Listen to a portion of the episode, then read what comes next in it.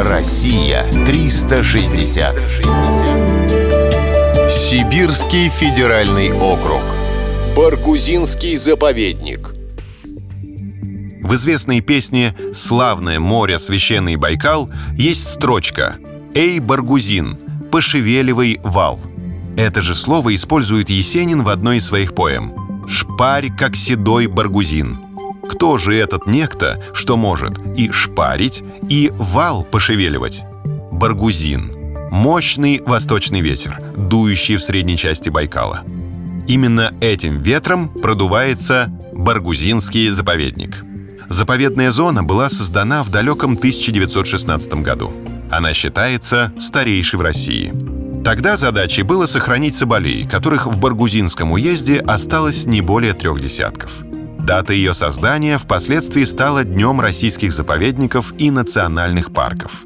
Она приходится на 11 января. 1996 году территория вошла в состав объекта всемирного природного наследия ЮНЕСКо под общим названием «Озеро Байкал». Задумка сохранить Соболя путем создания заповедника полностью себя оправдала. Сейчас здесь насчитывается более 400 тысяч особей этого симпатичного пушистого зверька. Но не только Соболем богат Баргузинский заповедник. Здесь обитает кабарга – разновидность оленя без рогов – Грациозное животное очаровывает своей нежностью и кротостью.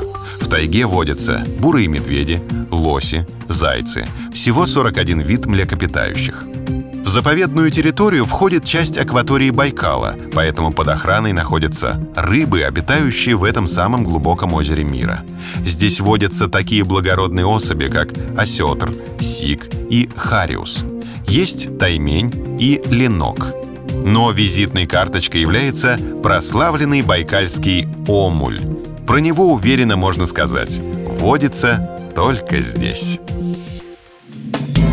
Россия 360.